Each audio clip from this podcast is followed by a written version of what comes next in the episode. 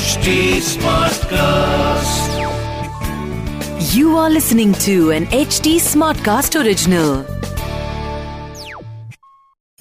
आंध्र प्रदेश के राजमुंद्री क्षेत्र में दक्षिण की गंगा कही जाने वाली गोदावरी नदी के तट पर कोटी लिंगेश्वर मंदिर में स्थित है सर्वशैल शक्तिपीठ जिसे गोदावरी तीर शक्तिपीठ भी कहा जाता है मान्यताओं के अनुसार यहाँ माता सती का वामगंड यानी गाल गिरा था। यहाँ की शक्ति है विश्वेश्वरी, जिन्हें राखिनी या विश्व मातुका भी कहते हैं। और शिव या भैरव को वत्सनाभ और दंडपाणी के नाम से भी जाना जाता है। ये एकमात्र ऐसा स्थान है, जहाँ गोदावरी नदी, जो कि गंगा के बाद भारत की सबसे लंबी नदी है, उसमें स्नान करने और दर्शन कर प्रायश्चित करने से गौ हत्या तक के पाप से मुक्ति मिल जाती है। नमस्ते, मैं हूँ निष्ठा सारस्वत और मैं आप सभी का एच टी स्मार्ट कास्ट की ओरिजिनल पेशकश इक्यावन शक्तिपीठ पॉडकास्ट में स्वागत करती हूँ। हिंदू धर्म के पुराणों के अनुसार जहाँ जहाँ माता सती के अंग, आभूषण तथा वस्त्र के हिस्से धरती माँ ने धारण किए वहाँ वहाँ शक्ति पीठ बने। इस पॉडकास्ट के ज़रिए मैं आपको ले चलूँगी देवी के इक्यावन शक्ति पीठ की यात्रा पर, जिसमें जानेंगे कि शक्ति पीठ कैसे बने। उनका महत्व क्या है, उसकी कहानी और वहाँ कैसे पहुँचे? एक पौराणिक कथा के अनुसार प्राचीन काल में ब्रह्मगिरी पहाड़ियों में त्र्यंबकेश्वर के पास गौतम नाम के एक ऋषि रहते थे। एक समय था जब पूरी दुनिया सूखे की मार झेल रही थी। लेकिन शिव भक्त होने के कारण उनके आश्रम पर कोई असर नहीं पड़ा। आसपास के लोग उनके आश्रम में शरण लेने आते थे। उन्होंने अपना सारा अन्न एक खलिहान में जमा कर दिया। एक बार एक गाय खलिहान में घुस गई और चावल खाने लगी। गाय को भगाने की प्रक्रिया में गाय मर गई। गोहत्या के पाप को दूर करने के लिए उन्होंने इसी शक्ति पीठ में देवी और भगवान शिव की आराधना की और देवी गंगा को इस स्थान पर लाने के लिए प्रार्थना की। तभी देवी माँ और भगवान शिव ने दर्शन देकर गोदावरी नदी को इस क्षेत्र में प्रकट किया और इसमें स्नान करके ऋषि गौतम श्राप मुक्त हुए और ये स्थान सूखे की मार से मुक्त हुआ। इस पवित्र दक्षिण गंगा को ऋषि गौतम द्वारा त्र्यंबकेश्वर में लाया गया था। इसलिए इसे यहाँ गौतमी के नाम से जाना जाता है। गौहत्या से मुक्ति प्रदायिनी होने के कारण इसे गोदावरी नाम मिला। एक अन्य कथा के अनुसार देवराज इंद्र ने गौतम ऋषि के श्राप से मुक्त होने के लिए इस स्थान पर शिवलिंग की स्थापना करके सभी पवित्र नदियों के जल से उसका अभिषेक किया था। इसी कारण ये मंदिर कोटि लिंगेश्वर के नाम से प्रसिद्ध हुआ। देवराज इंद्र को श्राप क्यों मिला और कैसे उन्होंने इस श्राप से मुक्ति पाई? इसकी पूरी कहानी आप इस पॉडकास्ट सीरीज़ के एपिसोड 16 में शुचिंद्रम शक्तिपीठ में सुन सकते हैं। कहते हैं इस स्थान पर मुख्य रूप से यदि किसी के विवाह में रुकावट आ रही हो या किसी को संतान प्राप्ति की इच्छा हो तो यहाँ स्नान व पूजा करने से उनकी मनोकामना अवश्य पूर्ण होती है। ऐसा भी माना जाता है कि जो कोई भी पवित्र गोदावरी नदी में डुबकी लगाता है और देवी सर्वशैल की पूजा करता है, उसकी सभी मनोकामनाएँ पूर्ण होती हैं और उसे समृद्धि प्राप्त होती है। माता का उपासना मंत्र है। ओम जयंती मंगला काली भद्र काली कपालिनी दुर्गा क्षमा शिवा धात्री स्वाहा स्वधा नमोस्तुते।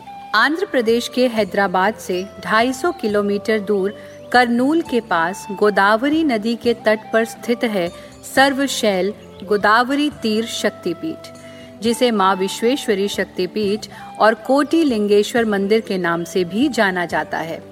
दक्षिण भारत के अन्य मंदिरों की तरह ये मंदिर भी अपने भव्य आर्किटेक्चर के लिए प्रसिद्ध है। इसे दक्षिण का कैलाश और ब्रह्मगिरी भी कहा जाता है। इसका गोपुरम अद्भुत है। इस पर अनेक देवी देवताओं के, इस पर अनेक देवी देवताओं की कहानियों को तराशा गया है। मंदिर काफ़ी बड़े परिसर में बना हुआ है। मंदिर के अंदर कई देवी देवताओं के स्थान हैं। चलिए अब माँ के मुख्य विग्रह के दर्शन करते हैं।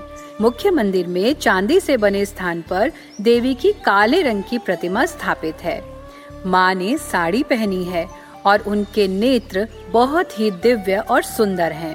उन्होंने चांदी का लंबा मुकुट पहना है। नाक में पहनी नथ उनके सुंदर चेहरे पर बहुत ही अच्छी लग रही है। बहुत से सोने चांदी के आभूषण माँ पर शोभा पा रहे हैं। माँ कल्याणमयी नेत्रों से अपने भक्तों को देख रही हैं। और वरद हस्त से आशीर्वाद दे रही हैं। ऐसा लगता है मानो माँ कह रही हैं, तथास्तु, तुमने जो मांगा, वो अवश्य पूरा होगा। मन माँ के दर्शन पाकर प्रफुल्लित हो उठा है। इसी प्रांगण में सिद्ध कोटि लिंगेश्वर महादेव मंदिर भी है, जहाँ देवराज इंद्र ने तपस्या की थी। इसे उमा कोटि लिंगेश्वर भी कहा जाता है। यहाँ जल चढ़ाने और उपासना करने से सभी मनोकामनाएँ पूर्ण होती हैं। ये मंदिर सुबह छह बजे से शाम साढ़े सात बजे तक दर्शनों के लिए खुला रहता है। यहाँ आने का सबसे अच्छा समय नवरात्रि और अक्टूबर से मार्च का महीना है। यहाँ हर बारह सालों में सिद्ध पुष्कर मेले का आयोजन किया जाता है। पुष्करम मेला इस मंदिर का मुख्य आकर्षण है, जो हर बारहवें वर्ष गोदावरी नदी के तट पर मनाया जाता है।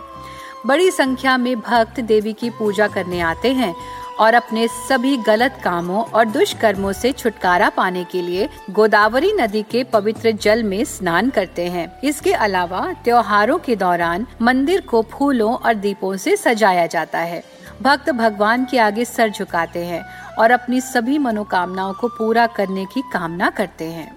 नवरात्रि, शिवरात्रि, पुष्करम मेला और दुर्गा पूजा मंदिर में मनाए जाने वाले प्रमुख त्योहार हैं। आइए अब मैं आपको बताती हूँ कि आप यहाँ आसानी से कैसे पहुँच सकते हैं। यदि आप हवाई मार्ग द्वारा आना चाहते हैं, नजदीकी हवाई अड्डा राजमुंदरी हवाई अड्डा है, जो मंदिर से सिर्फ़ 12 किलोमीटर दूर है। नजदीकी railway station Rajahmundry railway station है। रेलवे स्टेशन से मंदिर तक पहुँचने के लिए टैक्सी और बस सेवाएँ आसानी से उपलब्ध हैं। सड़क मार्ग द्वारा भी राजमुंदरी आसानी से आया जा सकता है सभी मुख्य शहर जैसे अन्नावरम, विशाखापट्टनम, हैदराबाद, विजयवाड़ा, चेन्नई, बैंगलोर, ग्वालियर, कोलकाता, जबलपुर आदि से सीधी बस सेवाएँ उपलब्ध हैं। आप जब भी यहाँ आए तो इन आसपास की जगहों का आनंद भी ले सकते हैं, जैसे गौतमी घाट, पुष्कर घाट, गोदावरी नदी में नौका विहार, कपास संग्रहालय, राजमुंदरी, गांधी पार्क श्री उमा कोटि लिंगेश्वर स्वामी, श्री सीताराम मंदिर और रल रलबंदी सुबाराव पुरातत्व संग्रहालय आदि। थोड़ा और सफ़र करके आप मल्लिकार्जुन ज्योतिर्लिंग के भी दर्शन कर सकते हैं। आज के लिए इतना ही। अगले एपिसोड में हम चलेंगे नासिक और दर्शन करेंगे सप्त श्रृंगी श्री भद्रकाली शक्तिपीठ के, जहाँ देवी सती की ठुड्डी का निपात हुआ था। आगे की कहानी सुनने के लिए हमसे जुड़े रहिए। मैं हूँ निष्ठा सारस्वत और आप सुन रहे हैं इक्यावन शक्तिपीठ। अगर आप कोई जानकारी या फीडबैक शेयर करना चाहते हैं तो आप मुझे कांटेक्ट कर सकते हैं मेरे सभी सोशल मीडिया हैंडल्स पर, Nishtha Saraswat on Facebook Instagram और यूट्यूब पर। साथ ही, आप एच टी को भी फॉलो कर सकते हैं उनके सभी सोशल हैंडल्स पर Instagram Facebook Twitter link YouTube और ऐसे पॉडकास्ट सुनने के लिए लॉग इन करें एच टी पर। इस पॉडकास्ट सीरीज़ को केवल मनोरंजन और जानकारी के लिए बनाया गया है। इसमें साझा किए गए इक्यावन शक्ति पीठों की जानकारी का आधार आपसी कही सुनी और पौराणिक किताबें हैं। इससे हमारा उद्देश्य किसी भी मनुष्य, जाति या समाज की धार्मिक भावनाओं को ठेस पहुँचाना नहीं है। इसलिए इससे जुड़े किसी भी विवाद के हम उत्तरदायी नहीं है। इसकी narration research and writing Nishtha Saraswat ने की है। Direction and production Diksha Chaurasia editing and sound designing Amrinder Singh ने की है। This was an HD Smartcast original.